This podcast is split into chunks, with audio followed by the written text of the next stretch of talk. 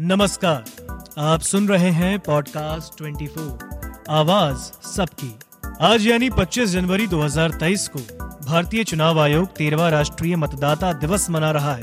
किसी भी देश में लोकतंत्र सही मायनों में तभी सफल होता है जब प्रत्येक मतदाता अपने वोट की अहमियत को समझता हो, उसे ये अंदाज़ा हो कि उसके द्वारा दिया गया एक वोट देश का भाग्य और दुर्भाग्य तय कर देगा।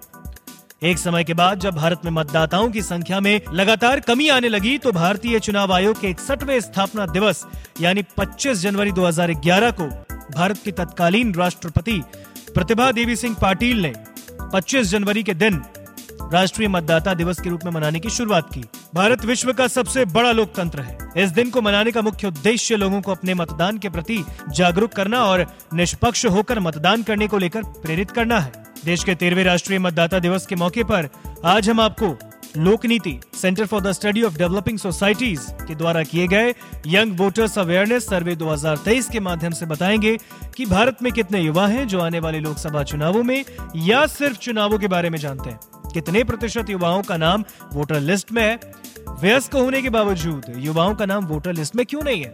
देश के युवा नेताओं के बारे में क्या सोचते हैं? यंग वोटर्स अवेयरनेस सर्वे 2023 देश में तेरहवे राष्ट्रीय मतदाता दिवस को ध्यान में रखते हुए लोक नीति सीएसडीएस के द्वारा 16 से 20 जनवरी तक दिल्ली यूनिवर्सिटी और उससे संबंधित कॉलेजों के सात सौ इकसठ स्टूडेंट्स के बीच कराया गया, जिसमें 18 से 34 साल के स्टूडेंट्स को शामिल किया गया।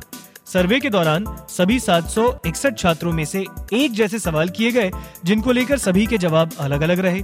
सही मायनों में ये जवाब ही वो आईना थे जिसमें नए भारत की तस्वीर झलक रही थी। चलिए आपको बताते हैं कि क्या थे ये सवाल और क्या थे युवाओं के इन सवालों पर जवाब। पहला सवाल था, भारत में अगले लोकसभा चुनाव कब होंगे? प्रत्येक दस में से सात युवा जो जानते थे कि भारत में अगले लोकसभा चुनाव 2024 में होने सही जवाब देने वाले छात्रों में ज़्यादातर सीनियर स्टूडेंट्स थे, जो पोस्ट ग्रेजुएशन कर रहे थे और ह्यूमैनिटीज विषय के साथ पढ़ाई करने वाले छात्रों में। बहत्तर प्रतिशत छात्रों ने सही जवाब दिया। इसके अलावा साइंस के छात्रों में सही जवाब देने वालों का आंकड़ा पैंसठ प्रतिशत और कॉमर्स के छात्रों का छप्पन प्रतिशत रहा। दूसरा सवाल था कि क्या आपका नाम वोटर लिस्ट में रजिस्टर है? सात सौ इकसठ छात्रों के बीच सर्वे के दौरान ये पाया गया कि इनमें से पचपन प्रतिशत छात्रों का नाम वोटर लिस्ट में रजिस्टर है। खास बात ये थी कि इन सभी पचपन प्रतिशत रजिस्टर्ड वोटरों में ज़्यादातर महिलाओं के मुकाबले ज़्यादातर नवयुवक शामिल थे। इसके अलावा ये भी देखा गया कि 18 से 19 साल के अंडर ग्रेजुएट छात्रों की संख्या पुराने छात्रों के मुकाबले काफ़ी कम थी।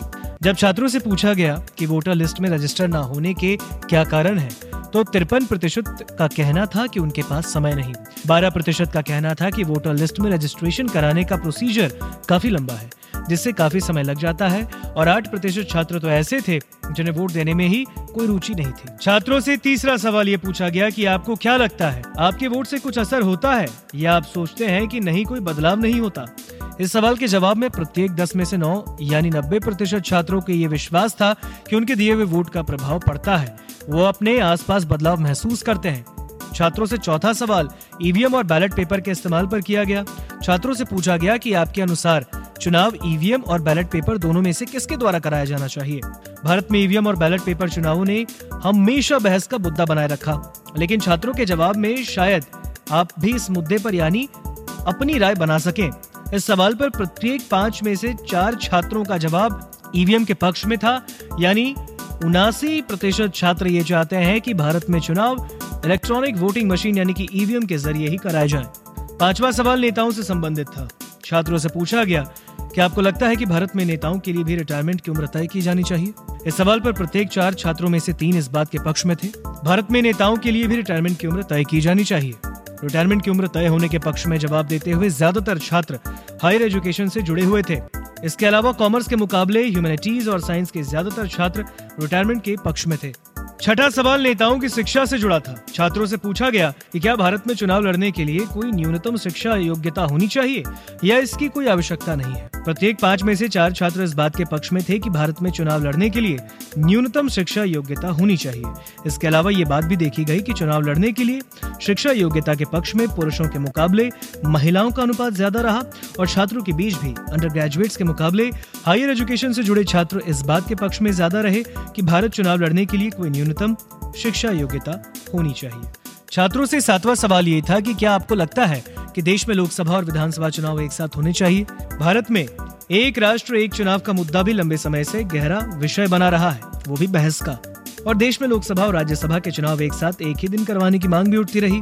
जब छात्रों से इस मुद्दे पर उनकी राय जानने की कोशिश की गई तो प्रत्येक पाँच में तीन छात्रों का ये कहना था कि भारत में एक साथ चुनाव करवाने की कोई ज़रूरत नहीं। ह्यूमैनिटीज के चौसठ प्रतिशत छात्रों का ये मानना था कि एक साथ चुनाव नहीं होने चाहिए, वही कॉमर्स और साइंस में ये संख्या अड़तालीस और बासठ प्रतिशत की रही।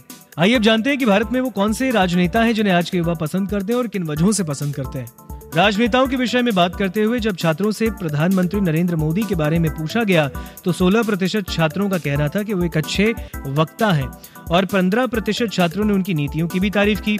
जब छात्रों से कांग्रेस के नेता राहुल गांधी के बारे में पूछा गया तो 13 प्रतिशत छात्रों ने उन्हें एक धर्मनिरपेक्ष नेता बताया और इसके अलावा प्रत्येक तीन में से एक छात्र, यानी 35 प्रतिशत छात्रों का कहना था कि उन्हें राहुल गांधी में कोई विशेषता नज़र ही नहीं आती। दस प्रतिशत छात्रों का कहना था कि उन्हें राहुल गांधी की दृढ़ निश्चयता पसंद है। इसके बाद छात्रों से पूछा गया कि इन दोनों नेताओं के अलावा आप और किस नेता को पसंद करते हैं? दिल्ली यूनिवर्सिटी के सबसे ज़्यादा उन्नीस प्रतिशत छात्रों ने अरविंद केजरीवाल के पक्ष में जवाब दिया। दूसरी ओर, नौ प्रतिशत छात्रों ने उत्तर प्रदेश के मुख्यमंत्री योगी आदित्यनाथ को पसंद किया और सात प्रतिशत ने राष्ट्रीय राजमार्ग एवं परिवहन मंत्री नितिन गडकरी को पसंद किया। इस लिस्ट में चार प्रतिशत छात्रों ने भारत के विदेश मंत्री एस जयशंकर को भी शामिल किया और 16 प्रतिशत छात्रों का कहना था कि उन्हें कोई नेता पसंद ही नहीं। इस तरह के सर्वे भारत के युवाओं और आम जन के मन को पढ़ने में कारगर साबित होते हैं और इसलिए प्रत्येक बड़े संस्थानों को इस तरह के सर्वे करने चाहिए। आशा करते हैं कि आपको ये जानकारी पसंद आई होगी और ऐसी जानकारियों से जुड़े रहने के लिए सुनते रहें पॉडकास्ट ट्वेंटी आवाज़ सबकी।